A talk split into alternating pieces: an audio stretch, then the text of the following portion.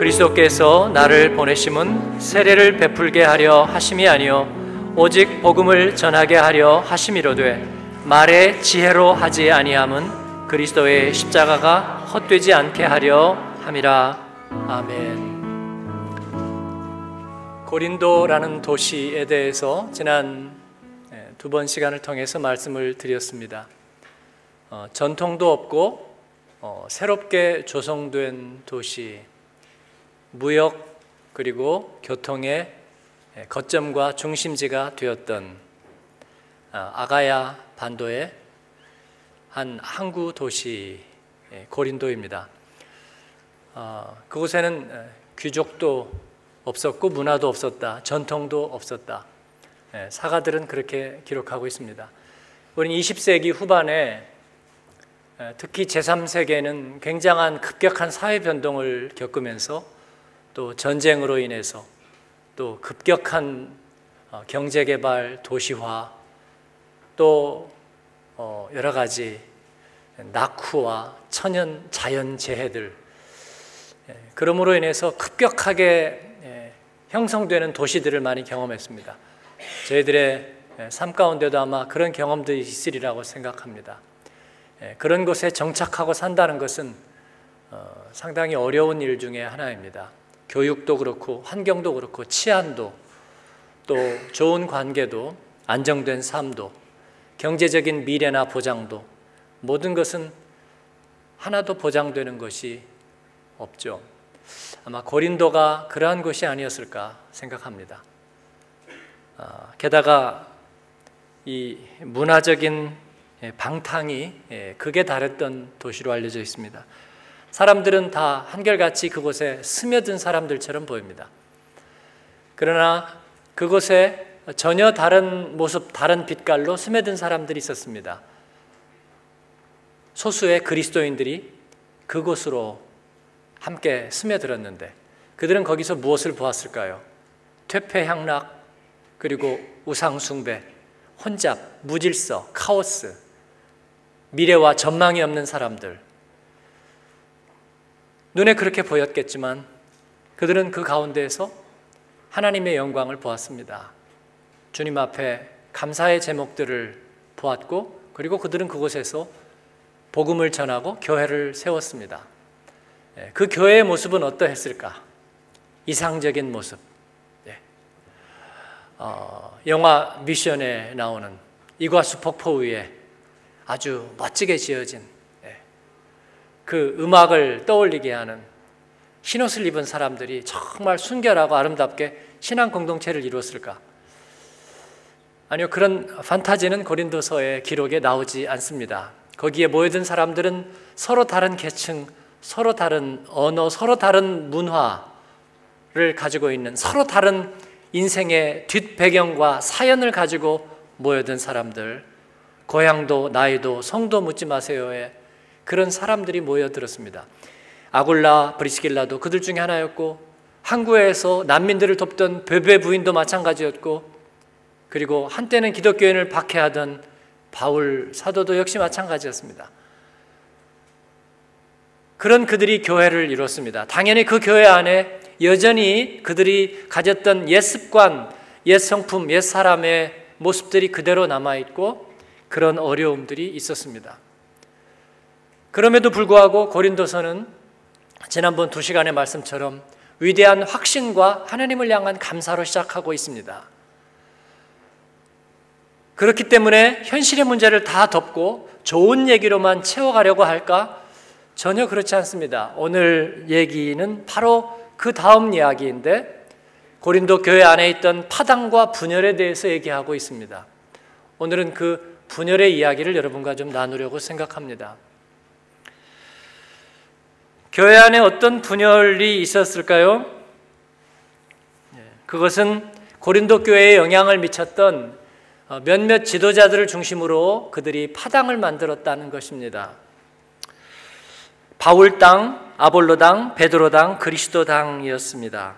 네, 그리스도당이라는 게 좀 눈길을 끌죠. 어떻게 예, 그리스도와 바울이 경쟁에 놓일 수 있을까? 아, 저는 이 분열은 2000년 전에 있었던 한 교회의 이야기가 아니라 바로 하나님을 떠난 우리 인생에 언제나 상존하고 있는 고질적인 이야기라고 생각하고 있습니다. 우리는 남과 북이 분열되어 있습니다. 그리고 경계선은 없지만 동과 서도 상당히 분열되어 있고 사람들의 마음속에 그어진 동과 서의 분열은 글쎄요 치유될까 상당히 의심스러울 정도입니다. 우리는 분열의 역사를 살아왔어요. 이제 500년 동안 우리는 사색 당쟁, 예, 남북, 노론, 소론, 그리고 양방과 상인, 신분의 격차를. 예. 홍길동은 왜 유명해졌다고요? 아버지를 아버지라고 못 부르다가 유명해졌어요. 그와 같은 파당과 분열과 그리고 편견의 역사 속에서 우리는 살아왔어요. 예, 현재만 나누는 것이 아니라 과거도 나누기를 좋아해요. 고향에 따라 나누고 학교에 따라 나누고 그리고 일제 시대에 일본 사람들과 가까웠는지 멀었는지 그들에게 득을 보았는지 해를 보았는지에 따라서 나누고 6.25 때 내려온 공산당들에게 밥이라도 해줬는지 아니면 피해를 받았는지로 또 나눕니다. 그리고 이제는 까칠한 사람과 그렇지 않은 사람은 나누고 나쁜 사람과 그렇지 않은 사람 나누고 혈액형도 또 나눕니다. 분열은 왜 있을까요, 여러분? 바울은 복음의 빛을 순수하게 전했던 그들에게는 첫사랑의 전도자입니다. 그를 따르는 사람이 있었을 겁니다. 아볼로는 지적이고 세련된 알렉산드리아 출신의 설교자였어요. 당연히 영향받은 사람들이 있었을 겁니다. 베드로는 말할 필요가 없는 예수님의 수제자입니다. 유대인들 중에는 고린도의 그 난잡한 문화가 너무나 싫어서 율법주의로 다시 돌아가기를 원했던 사람들도 있었을 거예요. 아마 그들이 베드로를 표방한 베드로당을 짓지 않았나 그렇게 생각합니다. 그리스도 파는 뭘까요, 도대체? 그들은 어떤 사람들을 따라서 이합집산하는 것에 환멸을 느낀 사람들일지도 모르겠어요. 그래서 그들은 순수한 그리스도 신앙 혹은 순수한 영성, 신비적인 영성을 주장하는 사람들이었는지도 모르겠어요. 예, 이런 것들이 잘못된 것은 아닙니다. 각자 어떤 영향을 받을 수 있고 또 그들끼리 모일 수도 있겠습니다. 그러나 문제는 이러한 것들이 그들에게 분열로 나타났다는 거예요. 여러분, 그리스도의 몸은 하나여야만 영향력을 발휘할 수 있습니다. 주님의 교회는 하나여야 합니다. 성령의 하나 되게 하신 것을 힘써 지키라. 교회가 나뉘어지면 그리스도의 몸이 나누어지면 더 이상의 구원의 열매는 없습니다. 교회가 분열을 겪고 있는데 새로 거기에 가서 예수님 만나고 간증이 생기는 사람을 보셨나요? 없습니다. 한 사람도 없어요.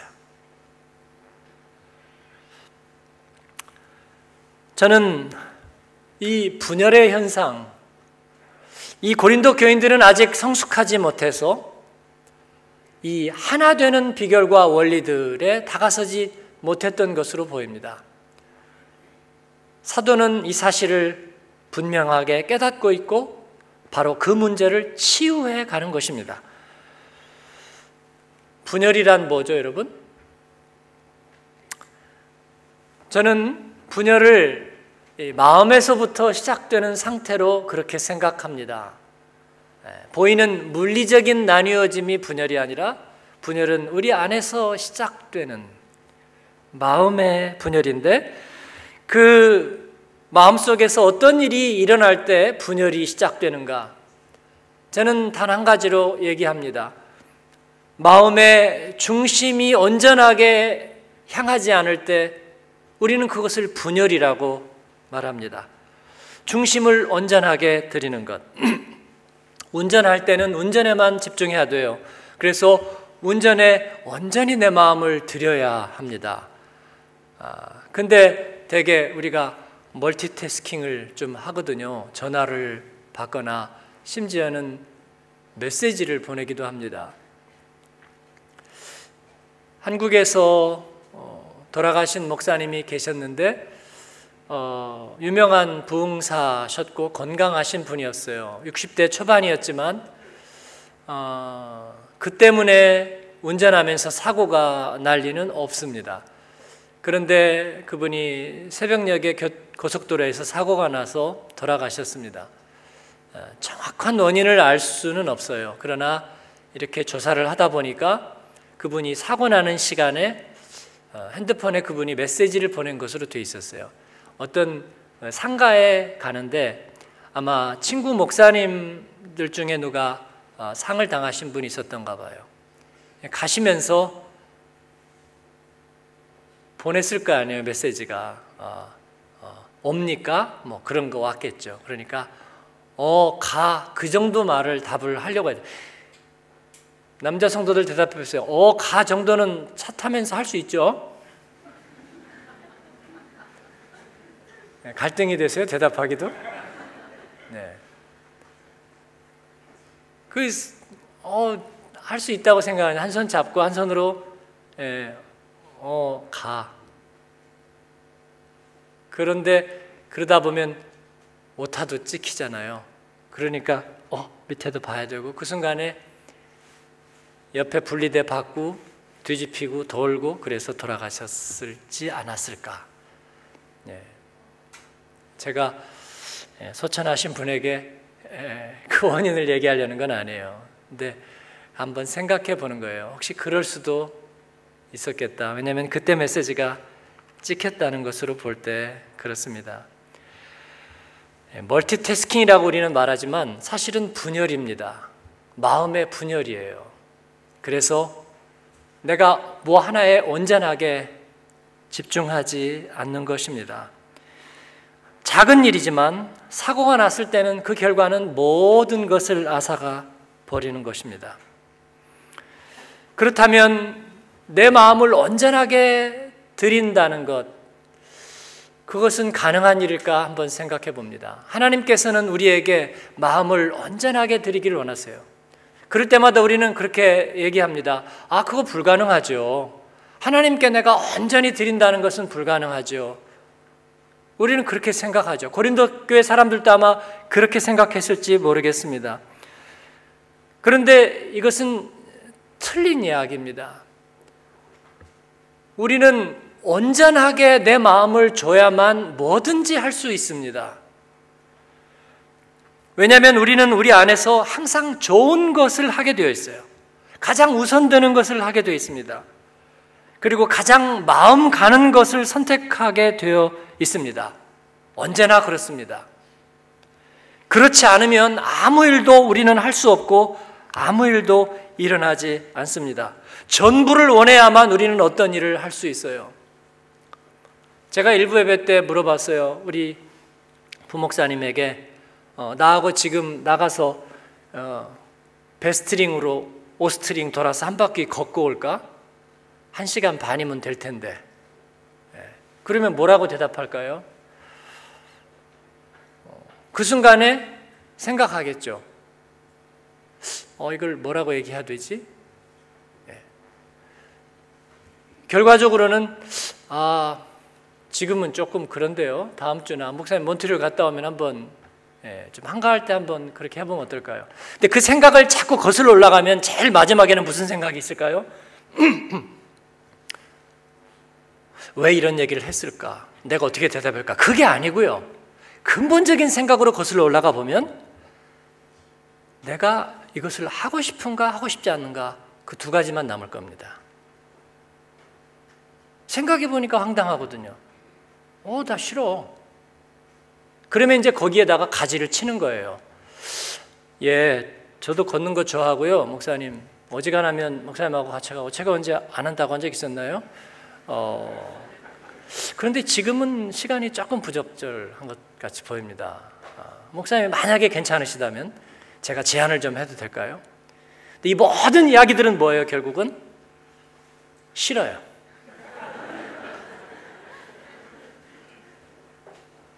근데 제가 아니라 그분이 좋아하는 사람이 예를 들어 사모님이 혹은 예, 아주 친한 목사님이 얘기를 해서 얘기를 듣자마자 오케이. 어? 그럴까? 그런데 할 일이 있어요. 그럼 어떡할까요? 어떻게든지 내가 좋아하고 하고 싶은 일을 하기 위해서 나머지를 줄을 세우겠죠? 우리 인생은 전부 다 그렇게 이루어져 있습니다. 내가 좋아하는 일을 하게 되는 거예요. 그렇지 않으면 우리는 어떤 것도 할 수가 없습니다. 어, 아내들은 남편에게 또 가족들에게 밥을 차려주면서 맛있냐고 물어봐요. 왜 물어봐? 그러면 아니 맛이 없는 것 같아서. 맛있게 먹고 있잖아 지금 맨날 그래 맛있게 먹고 있는데 꼭 맛있냐고 맛없는 것 같다고 물어봐 어? 그런데 맛없는 것 같아 보이는데 왜, 왜 그런 얘기들을 할까요 도대체 왜냐하면 알기 때문에 그래요 예? 음식은요 맛있게 먹거나 맛없게 먹거나 둘 중에 하나밖에 없어요 그냥 먹는 거야. 새끼 먹는데 어떻게 날마다 맛있어? 정말요? 식당 갈 때 맛없을 줄 알면서 가서 먹어요? 아니야, 그냥 컵라면이나 먹자. 그러면 갈 데 없다. 그러지 않겠어요? 네. 그 말은 아주 오래된 거짓말 중에 하나입니다. 그냥 몸 생각해서 알아서 먹는다고. 예, 우리 집밥은 집밥이니까 맛을 떠나지 않고 나는 그냥 먹고 나는 당신의 정성을 먹는 거야. 예, 그 말은 틀렸습니다. 우리는 맛있는 음식을 먹습니다. 옆에 분에게 해주세요. 나는 맛있는 음식 먹어요. 얘기해 주세요.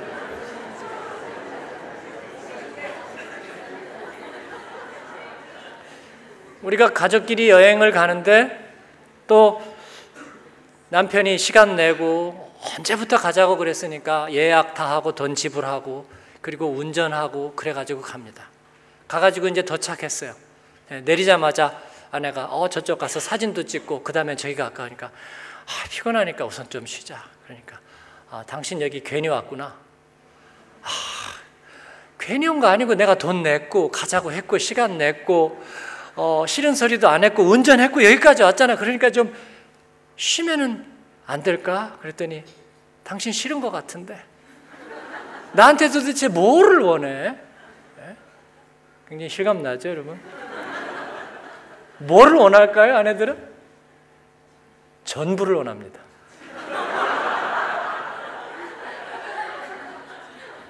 당신, 당신 마음의 전부를 원해. 기꺼이 왔다는 것, 자발성, 너무 재밌다는 것, 그리고 정말로 여기에서 당신과 함께 있고 싶다는 것, 그 전부를 원해. 여러분, 이거 틀렸어요? 잘못됐어요? 아니면 두 마음을 가진 사람과 반쪽짜리와 껍데기와하고 여러분은 행복해질 수 있어요? 남자들아 들었니?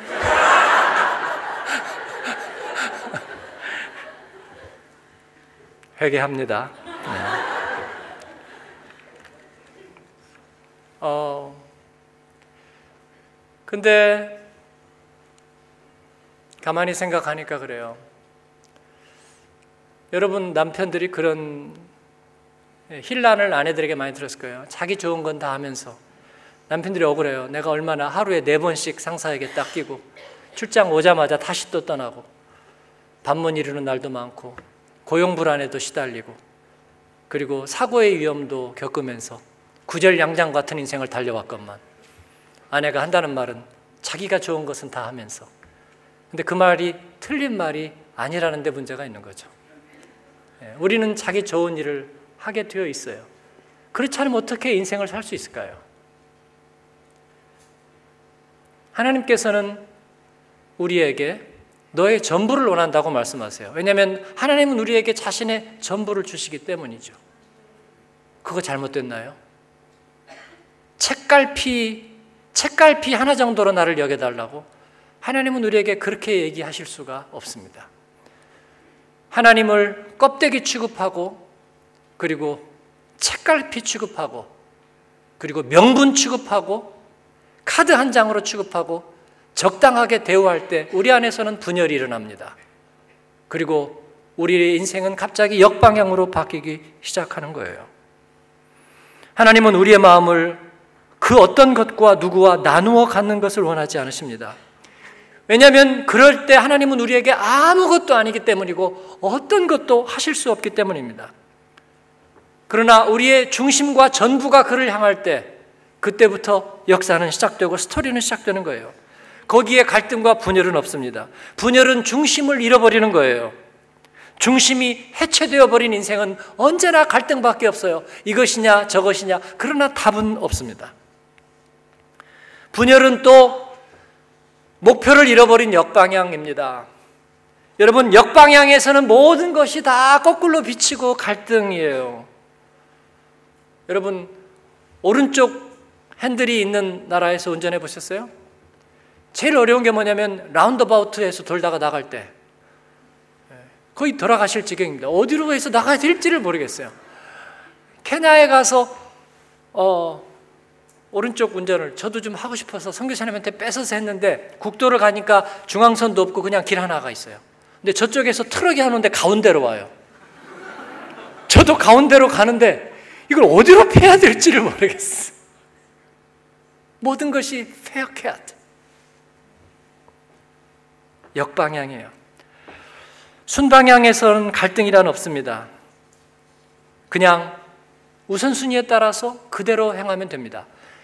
마라톤을 하는 마라토너가 결승점을 1km 앞두고 자기가 갖고 있던 시계를 풀어서 확 집어 던집니다. 여러분 이건 뭐예요? 분열이에요? 아닙니다. 자기의 목적지를 위해서 짐이 되는 시계를 버리는 것은 순방향이고 질서이고 우선순위입니다. 나중에는 조금 걸리적거리는 신발도 벗어서 확 나이키사 협찬한 거 확 벗어 던져요. 예. 그러나 아무 문제가 되지 않습니다. 우리 안에 우선순위라는 건 그런 거예요. 제일 중요한 거 하나밖에 붙잡을 수가 없어요. 두 개 붙잡을 수 있다면 그건 우선순위도 아니고 아무것도 아니에요. 내가 아무리 하찮은 거라도 어린아이가 레고를 갖고 노는 그 가장 작은 일이라고 해도 걔는 그 순간에 가장 중요하고 재밌는 거 하나를 붙잡습니다. 나머지는 다 버립니다. 그러나 그렇다고 그 인생이 끝나지 않아요. 다 버려요. 여러분, 다섯 명이 앉아서 얘기하는데 내가 다른 네 명하고 어떻게 눈을 마주쳐야 되죠? 어떤 분은 3분마다 한 번씩 이렇게 다 돌아가면서 얘기 쳐다봅니까? 어떤 분들은 아예 눈을 깔고 있거나 아니면 어떤 분은 자기가 좋아하는 방향에 그쪽에 사람에다만 대고 얘기를 해요. 어떻게 골고루 다 바라보겠어요? 여러분, 눈이 이상이 있지 않는 한 우리는 그렇게 못해요. 한 번밖에, 한 명밖에 못 바라보는 거거든요. 그럴 때 우리는 한 명만 바라보는 거예요. 저 사람이 얘기할 때 그 사람에게 눈을 맞추고 경청하고 그리고 그 사람에게 가장 진지하게 얘기합니다. 나머지는 다 버리는 거예요. 그러면 커뮤니케이션이 잘못되느냐? 그렇잖아요. 그 다음 사람 얘기할 때 또 그 다음 사람에게 집중하고 그리고 경청하고 내가 얘기하는 거. 다른 사람은 다 버려요. 그러면 결국은 나는 모든 사람에게 경청하고 모든 사람에게 집중하는 셈이 됩니다. 우선순위란 그런 것입니다. 내 마음에 가장 중요한 분을 내가 섬기고 그분에게 내 마음을 온전히 들을 수 있다면 나머지는 다 버립니다. 그건 광신도 아니고 잘못된 것 아닙니다. 그리고 그 다음에 또 우리는 중요한 일들을 그와 같이 선택할 것입니다. 그런 사람을 우리는 우선순위를 따라 사는 사람이라고 말합니다. 진실한 사람, 순방향 인생이라고 말합니다. 그렇게 되지 않을 때 우리는 분열이 일어나는 거예요. 두 마음을 품은 자가 되며 그리고 마음속에 언제나 갈등과 분열을 담고 있는 사람이 됩니다. 눈동자가 막지 못하고 그리고 똑바로 바라보지 못하는 인생이 되는 것입니다. 여러분, 우리 안에 왜 중심이 깨어지고 그리고 우리에게 왜 분열이 찾아올까요? 그 배후에 세력이 있지 않을까 생각해 봅니다. 오늘 말씀은 바로 그 배후 세력이 있다고 말합니다. 그게 뭐냐면 말의 지혜입니다. 뭔가 책동하는 세력이 있을 거예요. 순방향을 역방향으로 돌려놓은 것. 우리의 마음이 가장 중요한 초점을 잡지 못하게 우리 마음을 흐려놓는 것, 그를 말의 지혜라고 말하는데 22절에 보니까 헬라인은 지혜를 찾으나라고 나오고 있습니다. 지혜를 뜻하는 헬라어는 소피아입니다. 이 소피아가 필로소피, 필리아 소피아, 지혜를 사랑하는 것. 이게 철학이죠. 필로소피. 하나님으로부터 멀어져 간 사람들, 그래서 세상에 홀로 서 있는 인간들이 이 세상의 이치를 스스로 깨달으려는 것입니다. 그래서 세상과 자신을 스스로 다스리고 자기가 주인 되려는 욕구를 품고 있는 거예요. 이것이 이 세상의 지혜의 핵심입니다. 인생의 여러 가지 질문들, 생로병사의 질문들, 수많은 질문들을 자신과 이성의 힘으로 해결하고 싶은 욕망을 갖는 거예요. 그러다 보니까 하나님조차도 인간적인 사고의 대상이 되는 거예요. 이와 같은 지혜에 대한 갈망이 헬라인들에게 강력하게 자리 잡고 있었습니다. 그래서 그들은 철학자를 우대했어요. 그리고 레드너, 예, 말 잘하는 사람들, 웅변가들을 어, 대우했습니다. 그리고 시인들을 대우했어요. 아주 추앙의 대상이었습니다. 그들은 지혜를 가져오는 사람들. 그들의 말은 언제나 굉장히 이 레토릭이 있고 수사가 있고 지혜에 충만한 듯이 보여서 사람들은 이를 사랑했습니다. 그러나 그들이 말한 내용이 뭐예요? 이 말의 지혜가 무엇입니까? 그들의 중심을 깨뜨리는 거예요. 하나님을 향한 중심이 그들이 서지 못하도록 중심을 분산시키는 거예요.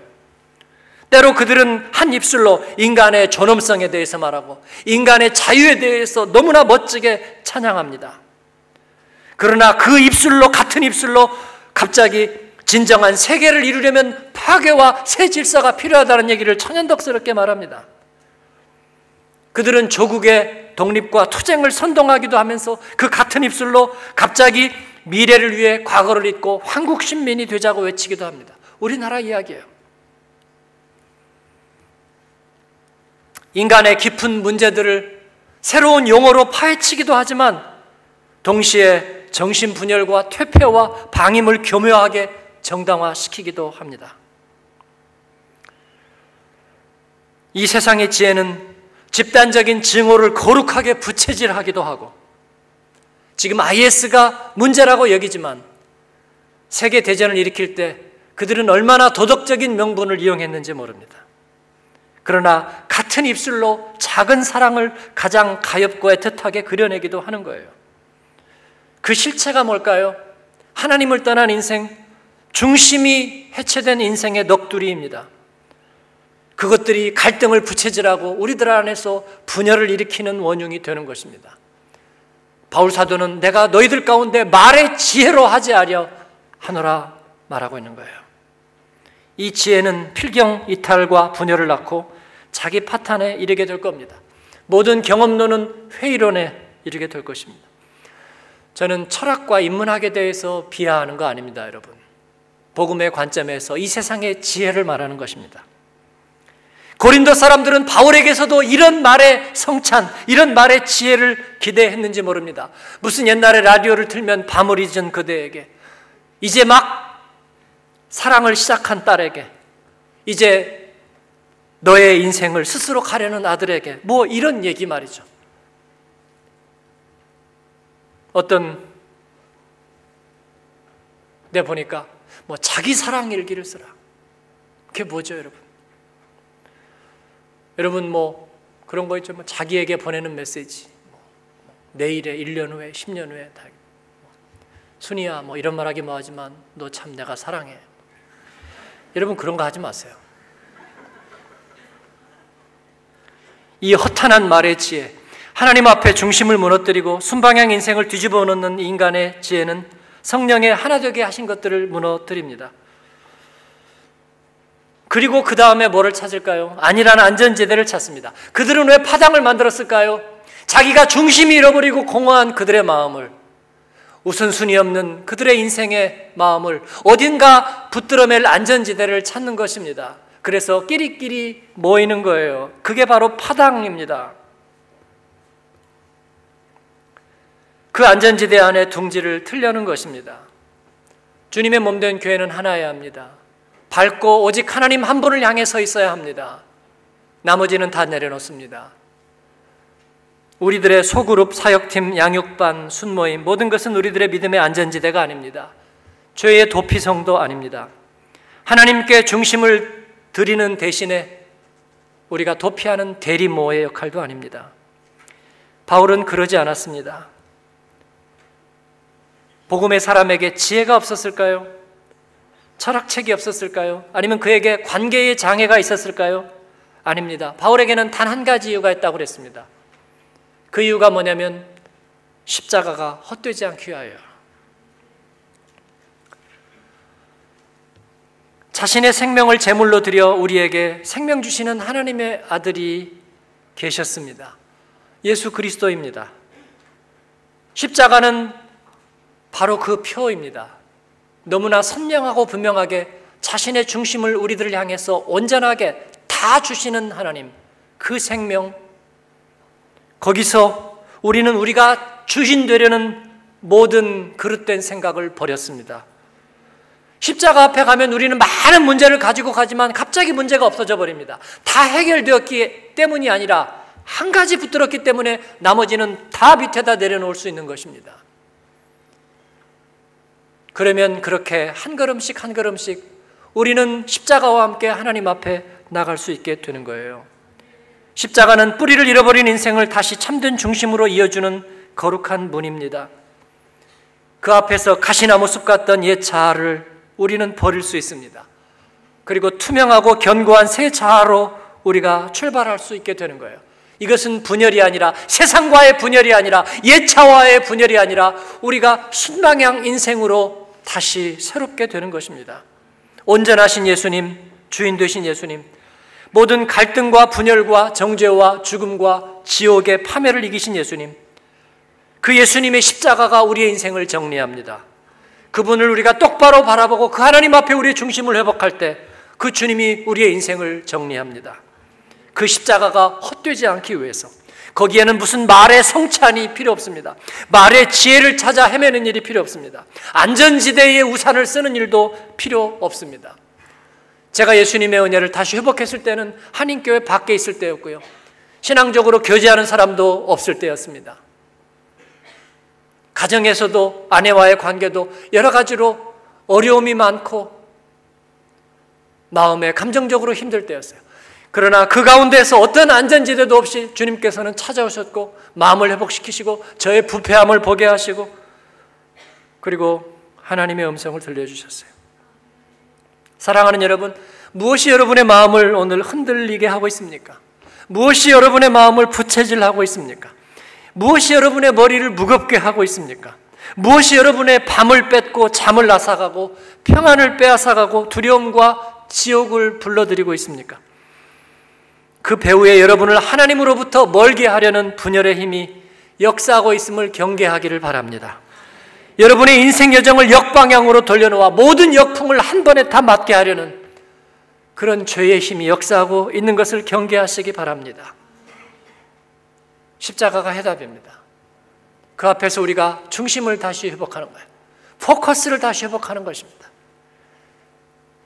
한 분만 사랑하는 것입니다. 그리고 그분 앞에 온전하게 내 마음을 내려놓는 것입니다. 주님 처음 만나는 날처럼. 거기가 잡히지 않아서 베드로가 허탕치고 주님 앞에 무릎 꿇고 울던 날처럼. 순방향으로 다시 돌아서서 온전한 마음으로 서서 주님 앞에 중심이 분명한 십자가 사람으로 서는 저와 여러분 되시기를 주님의 이름으로 축원합니다. 기도하겠습니다.